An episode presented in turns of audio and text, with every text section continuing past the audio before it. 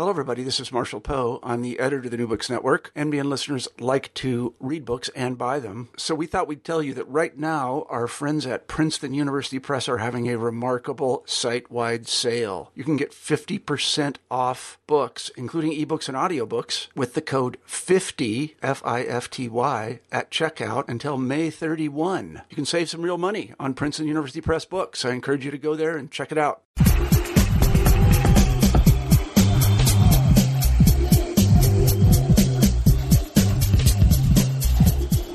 Thank you for downloading this episode of New Books in Sports. I'm your host, Bruce Berglund. For each episode of the podcast, we choose an interesting new book on some area of world sport, and we talk with the author. My guest for this episode is Yago Colas, professor in the Department of Comparative Literature and the Residential College at the University of Michigan. We are discussing his new book, Ball Don't Lie, Myth, Genealogy and Invention in the Cultures of Basketball. Published in 2016 by Temple University Press. As Yago explains in our interview, he is a lifelong fan of basketball and a fair player who still regularly joins pickup games. For the last five years, he has taught a popular course at the University of Michigan called The Cultures of Basketball a course that always concludes with a three on three tournament among the students. In his book, Ball Don't Lie, Yago takes an approach to the sport much like what he does with the students in his course. Looking critically at the narratives that surround basketball, the contexts in which they developed, and the assumptions and prejudices that they're rooted in. The result is a refreshing and illuminating look at the history and culture of the sport. In our interview, we reach all the way back to the game's founding by James Naismith in 1891, and we finish with the NBA Finals between the Cavaliers and Warriors, starting just as we recorded our conversation. I'll warn listeners that in the early minutes of the interview, our connection had some technical glitches. Please stick with us through the static. You'll want to hear Yago's insights all the way to the end. Here is our interview. My guest today on New Books in Sports is Yago Colas. Yago, welcome to the podcast. Thank you, Bruce. I'm excited to be doing it. All right, so let's uh, uh, start with introductions as we typically do uh, on the podcast. And I will say to begin that Yago is professor of comparative literature at the University of Michigan.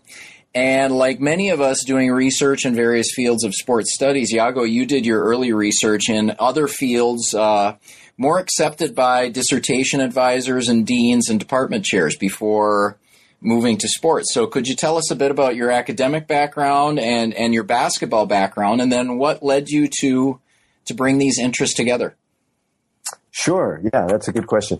Uh, well, I'm a lifelong basketball player and fan. Um, still recreationally, but academically, uh, in college and graduate school, uh, my areas of uh, my degrees are in literary studies and uh, specifically interests in fiction and narrative and their relationship to their social contexts.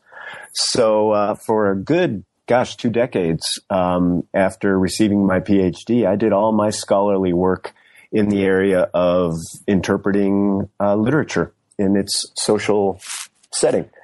Um, about five years ago, um, I think motivated by a variety of factors, some of which I kind of talk about in the, the, beginning of the book, um, I found that I was more and more interested in some writing that was being done kind of in on the margins of journalism by some thoughtful basketball uh, writers, bloggers, and so forth, and found that they really resonated with um, issues that I had been exploring kind of, let's say, philosophically or theoretically in my literary studies work.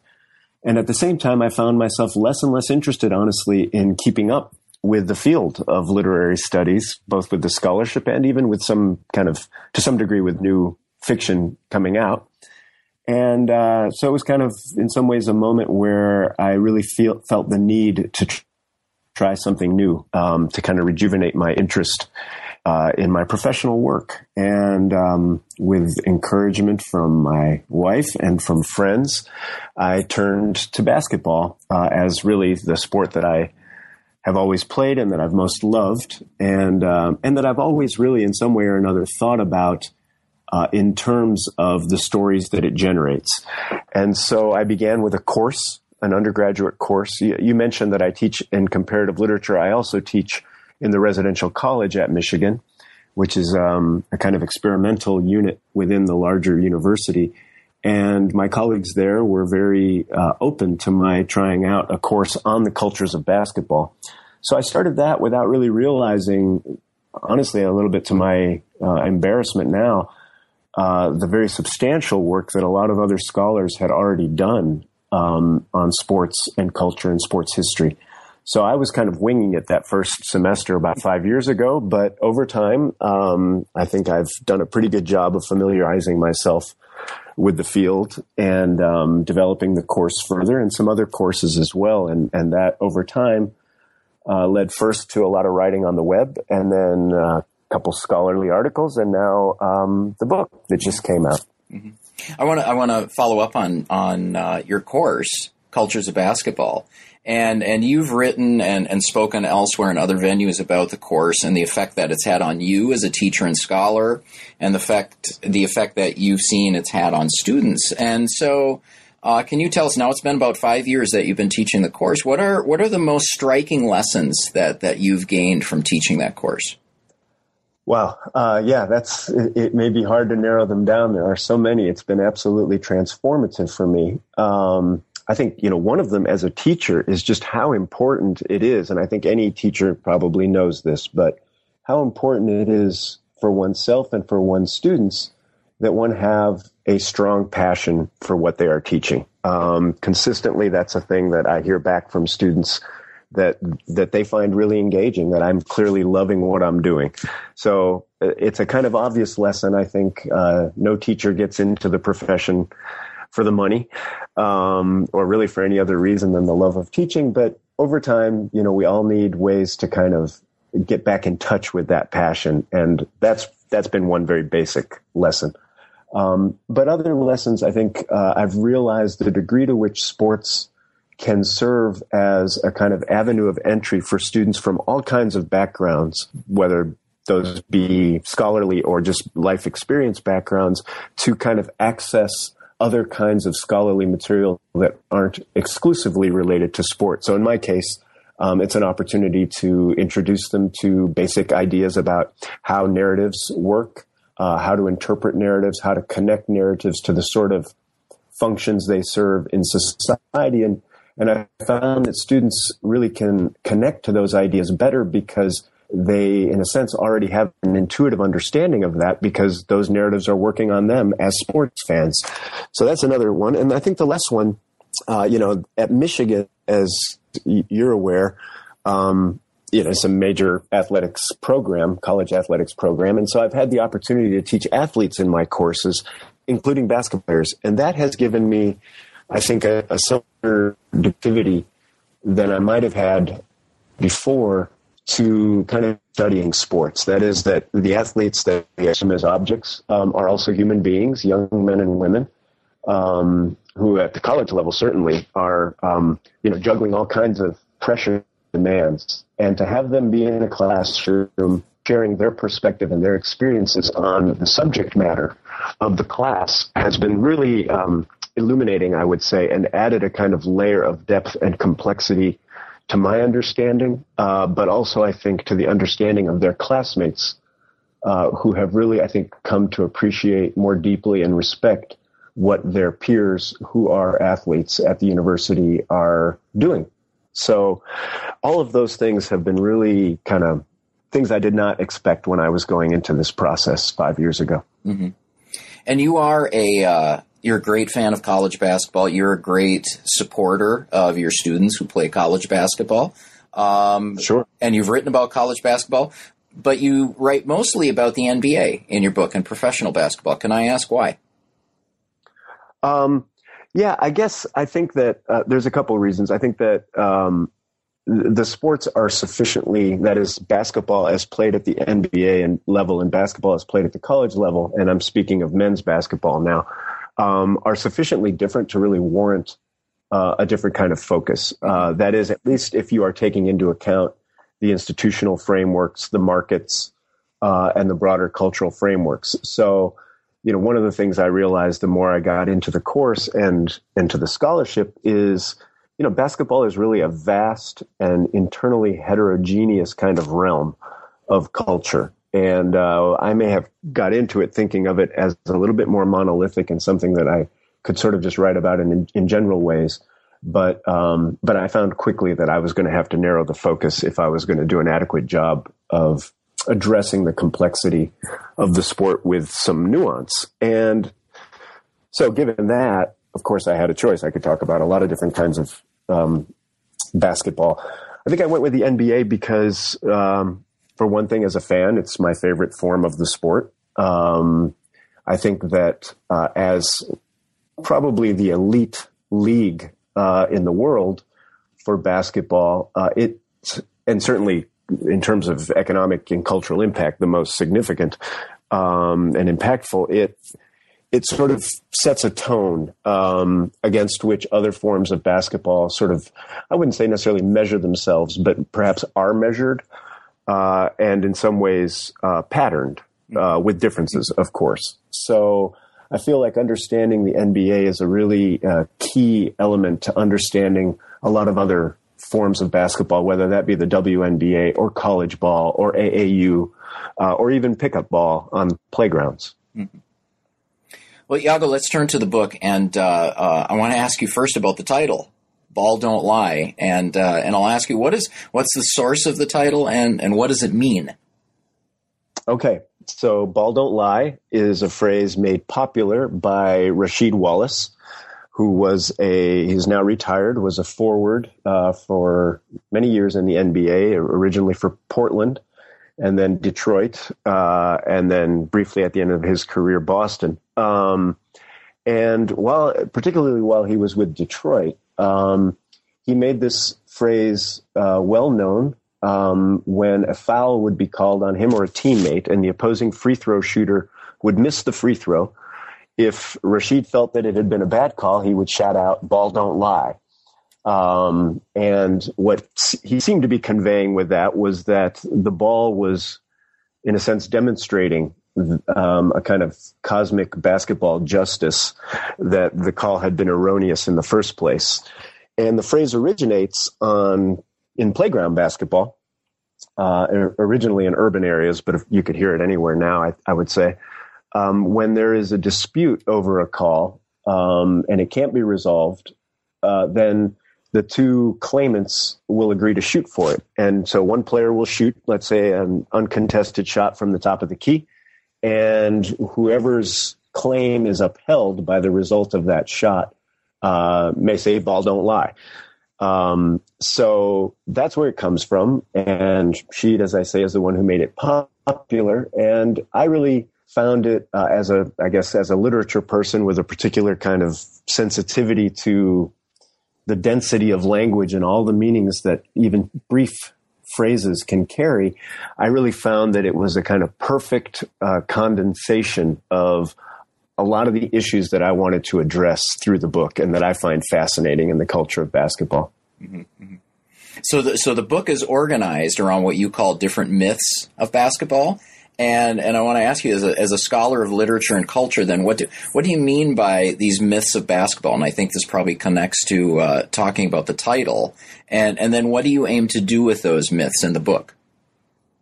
Right. So, um, um, by myth, I, I, I meant not necessarily to suggest that some story about the game was blatantly or patently false, mm-hmm, mm-hmm. but I, I want to capture the way in which uh, the game generates stories or narratives that convey beliefs about the game and sometimes about the world outside the game.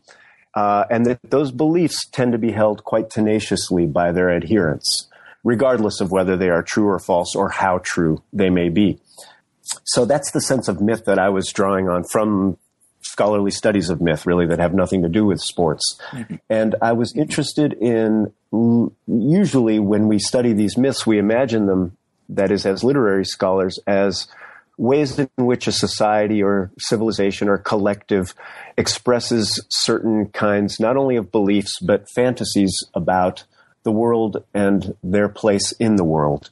And so I was really thinking about myth in basketball kind of on an analogy with that, imagining basketball as a sort of universe and the stories that it generated as the myths that that express what those who purvey them believe and want to be the case about the sport. And so I was framing them that way and then trying to kind of initially analyze them just from a literary point of view. How do they work? What are the metaphors or narrative structures that they draw upon that help them uh, to be convincing to those who purvey them and consume them. And um, so that was that's kind of the, the thing that I do in the first part of each chapter. Uh, and then I'm interested also in situating those myths historically, understanding when they emerged in the history of the game, what was going on in the society that might have made them also especially convincing or desirable um, uh, for those who were uh, kind of recirculating them, let's say. Um, and then finally, in each chapter, I also try to counter them. That is by offering a different version of a story about the important figure who is the object of those myths. Uh, a story that I think um, is a little bit truer to my understanding of the spirit of the game and that can undo some of what I consider to be the occasionally harmful social and political work that those myths do, sometimes without the intentions of those who purvey them. Okay, so we'll look at a few of those those myths in the in the interview, and and we should start with the myth of creation, which is uh, how you begin the book. And uh, so, basketball, unlike sports like like baseball or soccer, has has an origin story that seems to be set firmly in history. So, James Naismith invented the game at the Springfield YMCA in 1891. We even have historical evidence of the founding, the rules that he wrote for that first game. But but in your view, why is this historical event? Why should we, uh, or or how is it better understood as myth? Okay, so uh, the way that I it is everything you just said is true. We have the rules that he originally wrote. Um, well, we don't have them; they have them at Kansas. But um, but yeah, we have those documents. Uh, we don't know the exact date, but we know that it was of 1891 and that it was at the Springfield Y. We have Naismith's own account of the invention of the sport. Um, what I was struck by there was a kind of recurrent fascination exhibited by those who had written popular or scholarly histories of the sport with that with, with, with their ability to precisely pinpoint this moment in which the sport came into being. And I guess for me, that struck me as a kind of odd initially through the metaphor of birth. So the idea was that the, the sport was born. Um, oftentimes it was compared to the birth of Athena from the head of Zeus, mm-hmm. uh, full, fully formed. So there was a kind of tension in the metaphors that were being used to describe or to express this fascination with this singular origin point that both suggested that the game went from non-existent to existent in a single day, um, and existent in its kind of fully formed um, shape. And at the same time, through the metaphor of birth, that it was somehow a kind of organic, evolving thing. So I was trying to kind of understand what is it about that that lets that that leads us to that fascination when historically, we know from Naismith's own account that while he did set down the rules in one night, he did that after uh, several weeks, about six weeks of trial and error in the gymnasium with his class after he'd been asked to invent a new sport.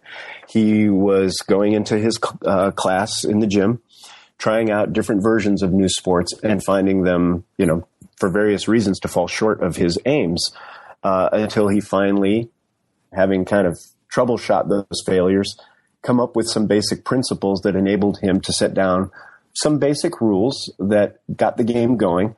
Um, but that very quickly changed also. So rather than a sharp delineation between no basketball and fully formed basketball, I saw a process of back and forth between a thinker and players, and players who were thinkers, and a thinker who was also at times a player, um, kind of experimenting with ways to make this game work.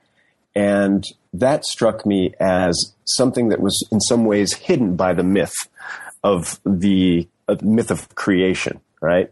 Obviously, the sport is, as played now, is nothing uh, like what it was uh, in 1891. But the truth is that already by 1892, the sport was very different than it was in 1891. So I was interested in why it is that our culture would need to suggest that basketball had a static, fixed, kind of intangible essence or identity that could persist over time. Mm-hmm. And this is an important theme you carry through the rest of the book is the uh, the creative influence of those who play the game. Correct. Yeah, I find that really a fascinating part of the game. You know, going back to your earlier question about what I kind of have learned in teaching the sport, it, I think that partly derived from um, the stories of those students in my class who play the game, um, and realizing how different the game looks to those who play it by comparison with how it looks to those of us who watch it or analyze it from the sidelines. And so I, I really became interested in that um, tension and the ways in which I see, perhaps because of my literary and kind of aesthetic background, the players as creative artists mm-hmm. who are continually working with kind of the received materials of the game, but also imp- improvising and transforming it every time they play.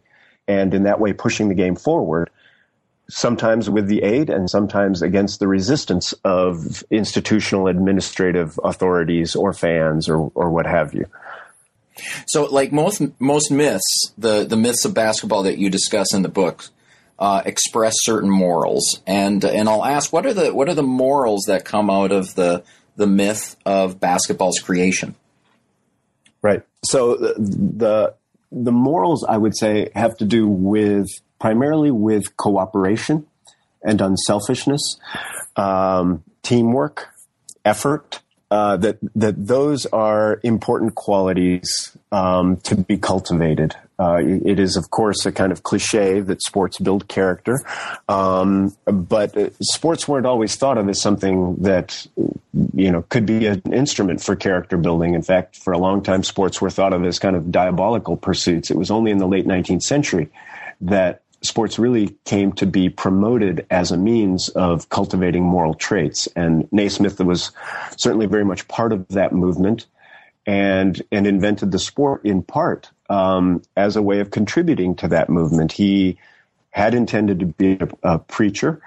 Um, and found um, in the course of obtaining his divinity degree that he could be more persuasive as a sort of moral proselytizer um, by working through athletics and physical education. So he devised the sport to, to accomplish all kinds of ends, but among them, uh, we find the desire to create a sport that would put a premium on cooperation, unselfishness, balanced with individual initiative and kind of hard nosed effort.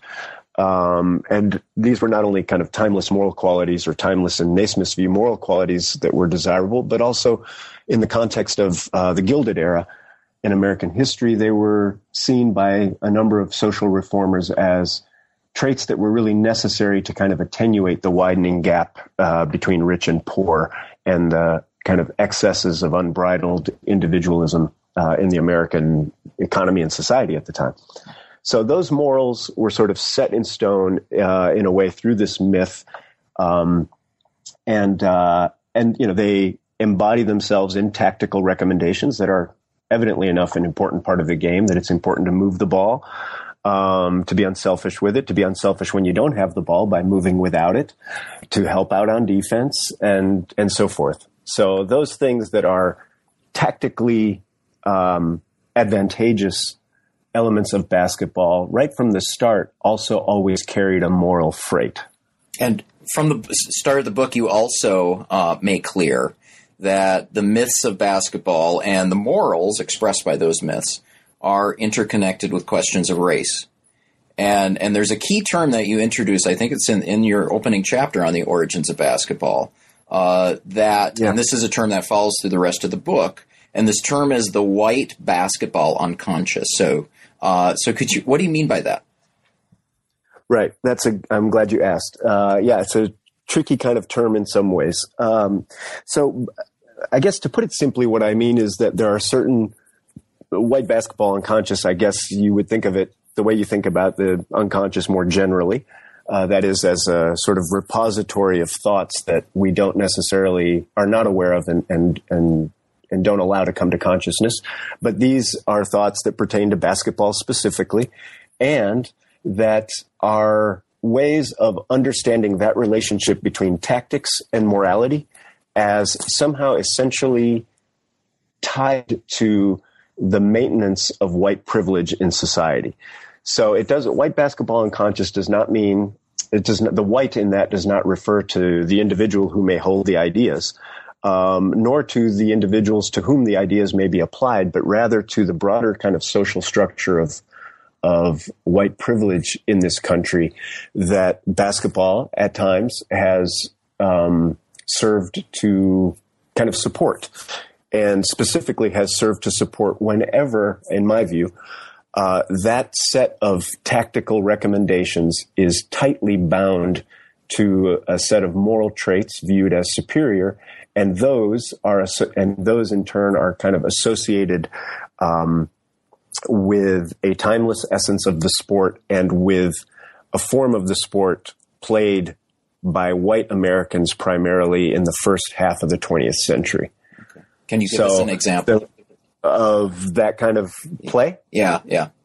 Yeah, sure. Um, so the so-called Big Apple style of basketball, which was really when basketball became huge uh, as a national sport in the 30s and 40s through college games played at Madison Square Garden, was a really patterned style of play. The sport was still segregated at that time uh, at the college level and uh, certainly at, for the most part at the pro level and it involved um, a, a, lot of movement without the ball, a lot of movement of the ball, kind of long possessions resulting in either long set shots or layups, and um, and was primarily played on the horizontal plane. In other words, the sort of vertical dimensions that basketball invites because of its elevated goal were not being exploited by players at that time. And so, as that form of the game became popular and seemed to incarnate the principles that Naismith had set forth through the rules um, of the sport, um, it really crystallized as the embodiment of, of the essence of basketball in ways that after World War II, when the game began to desegregate um, and African Americans began to transform the game in certain ways on the court, um, you really came to see a challenge to that particular view of the sport. And that's really the moment when, in my view, historically, the white basketball unconscious kind of springs into being as a way to manage the tensions created for fans, players, coaches by the fact of these new forms of basketball being inaugurated by African American players that were simultaneously desirable but also feared because of what might be lost in the process. Well, that leads us in then to talking about uh, controlling institutions in basketball, something that you had mentioned earlier, and uh, and being a being a historian, one of the concepts I appreciated that that you bring out in the book is this idea of the modern basketball state. So, uh, can yeah. you tell us how this this modern basketball state develops, and and how does it how does the state use its authority? So by modern basketball state, I was kind of thinking of an analogy with um, sort of the birth of modern European states, and and then in particular the ways in which uh, those states all have their own origin or foundational mm-hmm. kind of mm-hmm. myths about how they came into being. Um, in the case of basketball, over the course of the 20th century, um, the game sort of built uh, from the bottom up. So initially popular in um, the YMCA and then in uh, the Amateur Athletic Union, though a very different version of it than what we see today. Um, and then the high schools and the colleges. And then uh, eventually, as those sort of first generation players came of age, um, a sort and a kind of assortment or patchwork of professional leagues. Um, as this sort of consumer viability of the game came to be demonstrated in the first 25, 30 years of the 20th century, and especially with those college games that I mentioned, sport entrepreneurs came to see uh, it as desirable to try to kind of corral the value generated by basketball players and uh, to find a way to kind of monetize it. And so, while there had been a viable, more or less community oriented professional league called the National Basketball League from 1935 um, through the 40s, uh, it was mostly in small markets right after World War II, a group of hockey arena owners um, in the Northeast primarily uh, were looking for ways to fill their arenas on off nights. And uh, hit, noting the popularity of the college game in Madison Square Garden, uh, decided to form a professional league known as the Basketball Association of America. And they existed uh, with the National Basketball League. They coexisted, that is, uh, for a few years. But um, over time, the deeper pockets of the Basketball Association of America owners um, helped to drive the NBL out of business, uh, and you know partly by luring some of the better NBL players over to the BAA. So at that point, so 1949 is when the two leagues merge.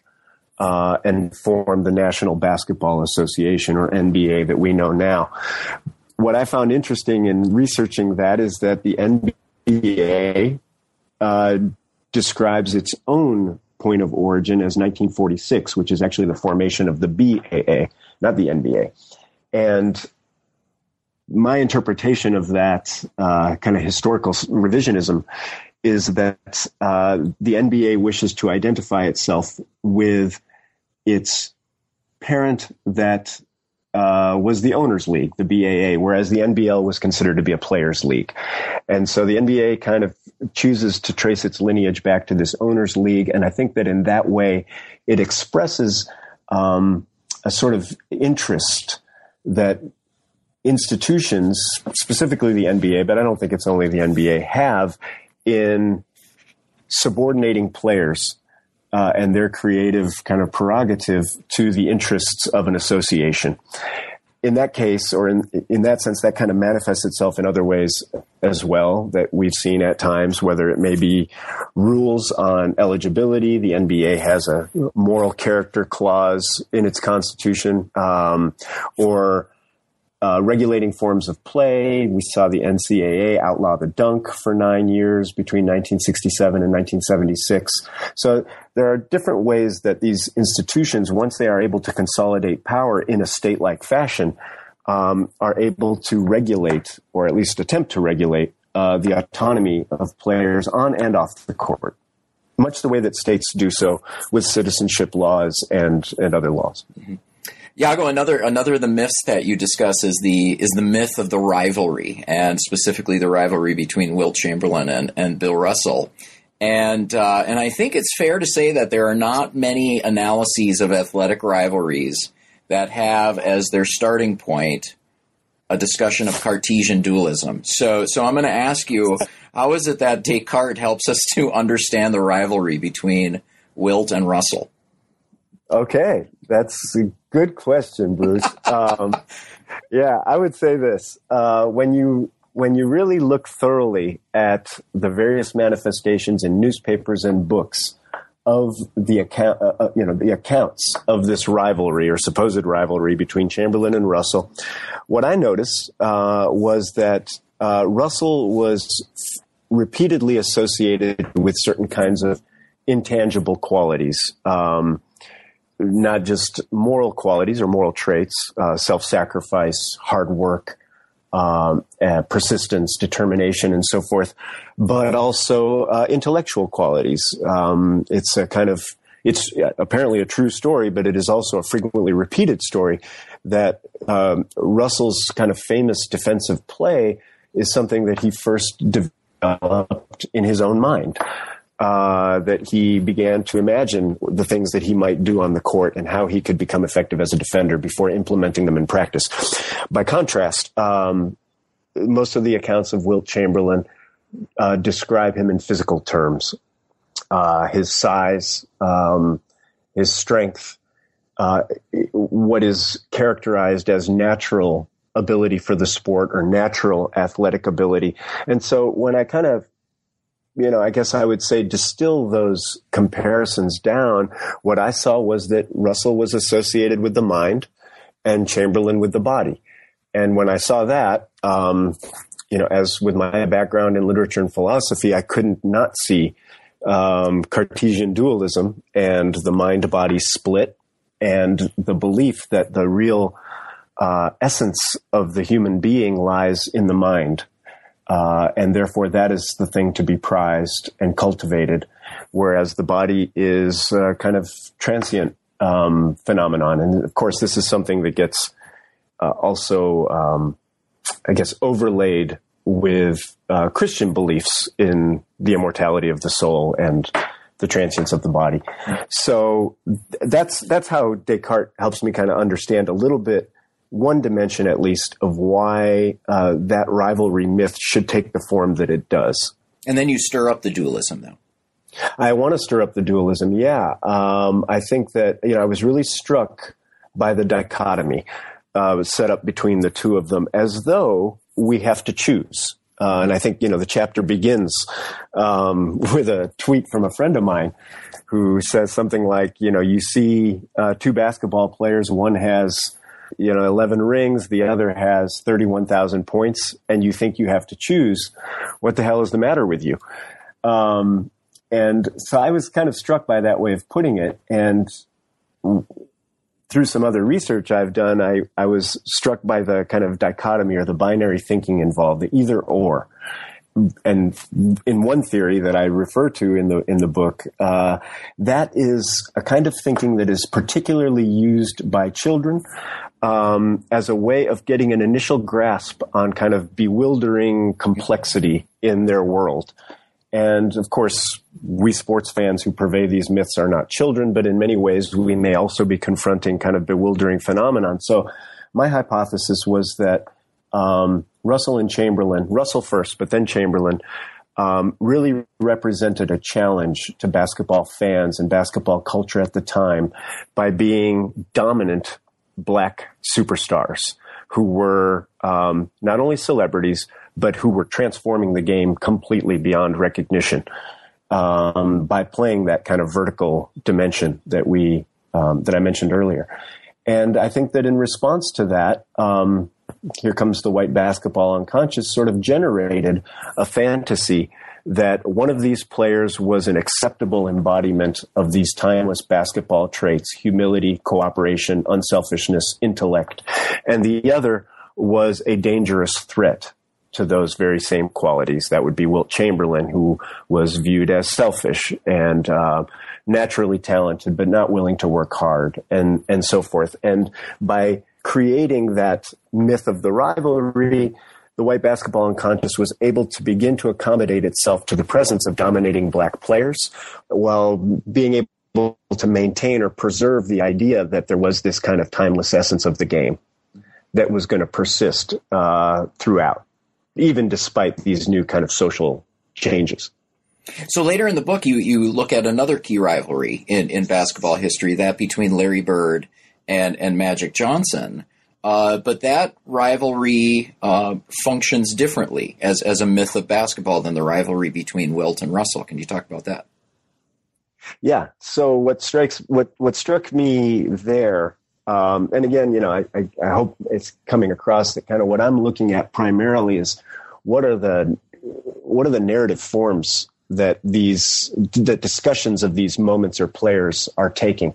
And what really struck me as the recurrent preoccupation or point of emphasis in discussions of Bird and Magic was their friendship, um, indeed their love, and um, so I, I kind of tried to understand well why is it that at that moment in time we should be so interested in the fact that these two players um, formed a friendship and a, really a deep love for one another. And what I again, I, this could only be kind of speculative, but I think that it's it's backed up fairly well, as much as these kinds of interpretations can be. That at that moment in history, when they first played their NCAA final game in 1979, still to this day the most watched basketball game in television history. Um, the NBA was uh, losing ground, uh, losing popularity. It was perceived as too professional in the sense that players were um, exhibiting kind of mercenary attitudes. They only cared about contracts. Uh, and it was perceived as too black. Uh, by mainstream fans, let's say, and by especially those who were marketing the game uh, at the league level and for television um, networks. And meanwhile, the college game was rising in popularity. And Bird and Magic kind of really symbolized that sort of moment of ascendancy of March Madness and the college game over the pro game. Then they enter the league, and it becomes a means, I think, for the NBA to present them as a kind of unit, a couple that will appeal to a broad audience uh, in ways that later certain players may do all by themselves. Michael Jordan is who I'm thinking of, but at that time, you've got Magic playing in Hollywood, a black kid with a really exuberant personality, a great charismatic smile, a joyful style of on-court play, and you've got Bird, the more taciturn, working class white kid playing in Boston. Um, so, you, in a certain sense, you have a polarity between the two that might offer itself for the consumption of very different demographics. But by emphasizing their love for one another and the qualities they shared a passion for the game, unselfishness, hard work, competitiveness uh, they become this kind of biracial embodiment of that timeless spirit of the game that is able to carry forward those values in this uncertain era, kind of bringing the NBA back from this moment of crisis so that it could once again compete with the college game in a certain sense by pretending to kind of make itself up after the college game. You've got these hardworking, hustling players. They're passionate about the sport, um, and they're biracial, not too black. Yago, you mentioned in your book you you mentioned a few specific plays, so so episodes that happen within a game and and their broader significance. And one of these is is Allen Iverson crossing Michael Jordan in 1997. Another is is Dr. J's famous reverse layup against the Lakers in 1980. So. Uh, so on any night that you watch a basketball game, the other night when I was watching the playoffs, there there were multiple instances when I went wow over over a particular play. So what is it in your view that that takes a particular play or causes a particular play, so an event that lasts only a few seconds within a game, to become something like a, a cultural touchstone or or a defining artifact of the game? That's really a great question. Um, you know, that's something I guess that's easier for me to talk about in hindsight, um, because, and that leads me to feel that, you know, one of the elements of that has to do with how the play is received in the culture. Who is talking about it? Um, and what are they saying about it? So I think that that's an important component of it that you really can't know in the moment. Um, however, I would say this: um, the Iverson Jordan uh, moment is a is a good example of this. I think that even before the play happens, I think those plays that are carried out by players who are already freighted with certain cultural meanings or importances by fans or the culture more generally um, are going to be the plays that have lasting impact. Mm-hmm. So uh, the AI cross of Michael Jordan, you've got a player in Jordan who is at the top of his game who uh, embodies a combination of athleticism with team success, with corporate polish uh, that was really lucrative for the NBA. And then you have facing him this rookie, um, sort of icon of a hip hop generation that was coming into the game at that time, um, precisely at a time when the NBA, given Jordan's earlier retirement, was beginning to think about what they were going to do when Jordan left for good. They needed a new Jordan. Uh, and what they got were these younger players who were not necessarily in, interested in pitching themselves in the same kind of crossover polished way as Jordan was. So you've got those two personalities before they ever happen to square off on the court. Once that happens, though, um, whatever happens in that play is going to become culturally significant uh, in the way that sports in a sense, always are culturally significant, going back to Jesse Owens, uh, and before that, Jack Johnson. Um, that is, athletic contests come to serve for us as repositories of broader social and cultural investments. So, you know, the average NBA play may make you go, wow, it certainly amazes me.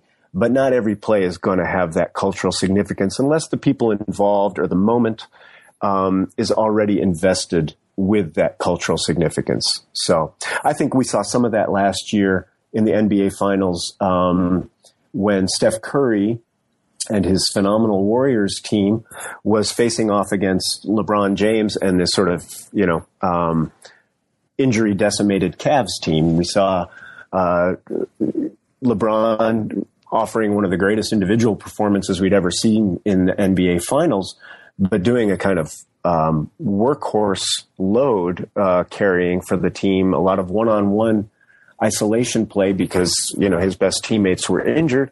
Meanwhile, we saw Curry and his teammates, you know, moving the ball uh, easily and quickly with a number of different scoring threats. And I think that that isn't a single individual play, but as a kind of contest, gives you a sense of the ways in which people could invest, given them sort of myths and the histories of the sport, um, in one side or the other uh, in that contest.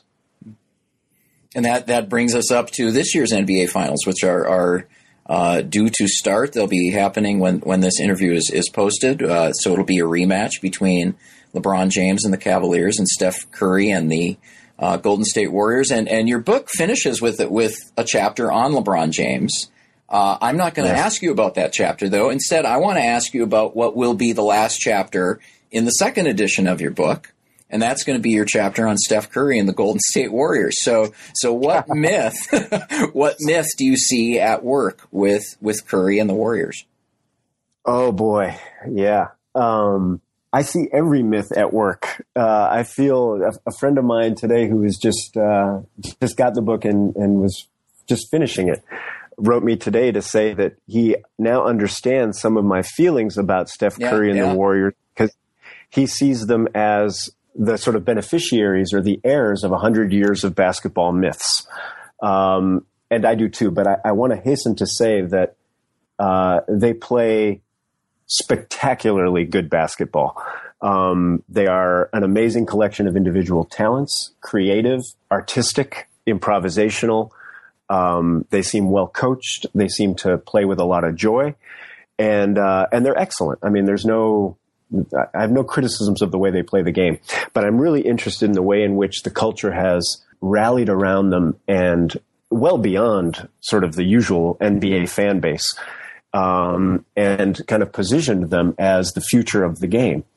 So uh, I think that we see a lot of things at work here. Um, among others, we see Curry uh, as um, having perfected the three point. I mean, perfected is probably not the right word, but really taken three point shooting to another level, and um, as an effective, the most perhaps most effective tool in the game, and that's partly a product of uh, the analytical insight that three pointers are, um, after uncontested shots at the rim, the most efficient way to win basketball games. Um, but it's also, I think, you know, we get attached to that because uh, we can imagine doing it. Uh, in other words, a three point shot is something we imagine Curry got good at by just practicing it. And I think it's true. He did get good at it by practicing it. I don't think we could do what he does, um, even with the same level of practice. But I guess it's proximate to us in a way that a LeBron James tomahawk dunk in traffic is not something we really can imagine we do. And I feel that fans differ in this. Some fans like to watch the game because they like to see things they know they could never do. And some fans like to watch the game because they like to see things they can imagine themselves doing. And I, I think that Curry is a more identifiable player from that point of view of what his kind of signature skill is. But and even more because so, he's more slight in build than. Yes. Yes. Uh, that's the other thing is that at six three and relatively slender, Curry is a guy that you could see walking down the street yeah. and you wouldn't necessarily think anything about it. Um, whereas LeBron James, just to take one example, um, at 6'9, 260, is a guy that if you walk down the street, he would immediately stand out. He's darker skinned uh, than Curry. Um, so there are different ways in which, you know, these are not things that I think are said explicitly, uh, but they come out in the culture. Um, in more subtle ways. Just today, in fact, I saw an article that um, Arkansas football coach had told his team last year, or last fall, I guess, that his team needed to be a bit more Steph Curry and a bit less LeBron James, yeah.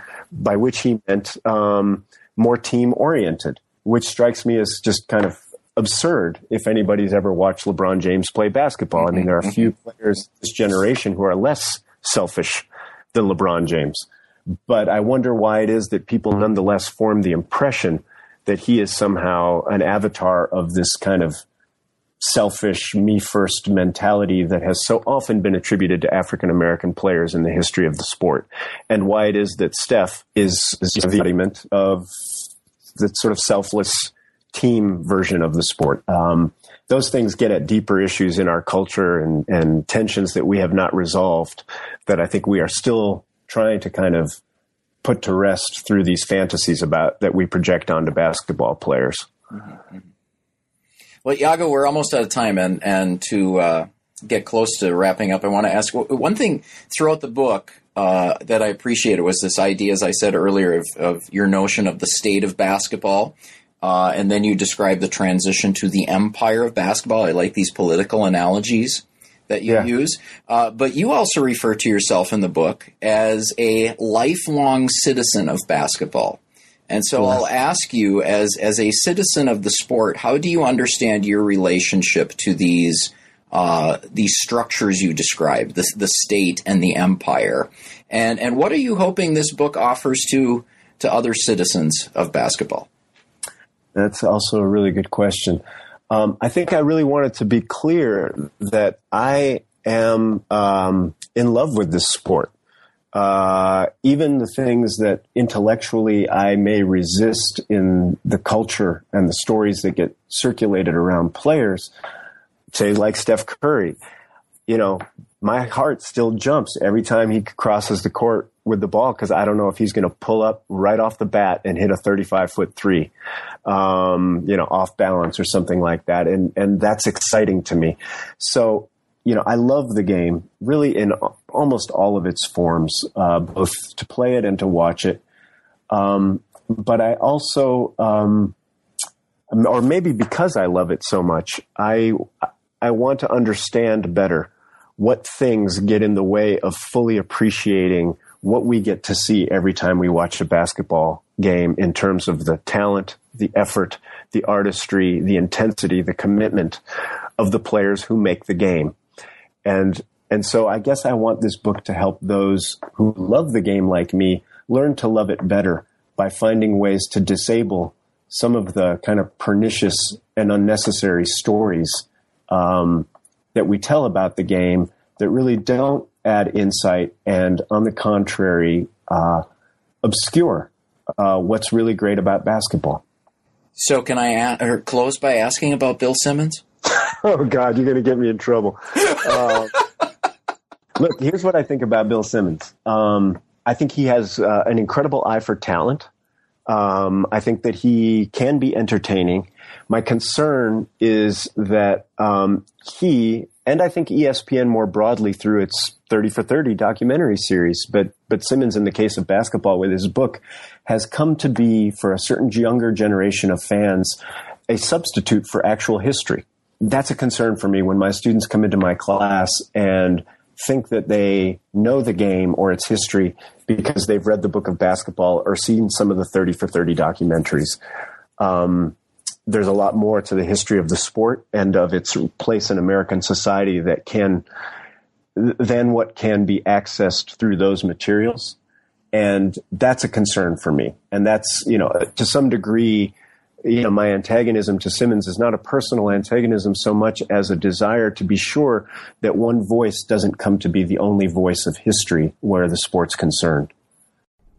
You've been listening to an interview with Yago Colas about his book, Ball Don't Lie Myth, Genealogy, and Invention in the Cultures of Basketball, published by Temple University Press in 2016.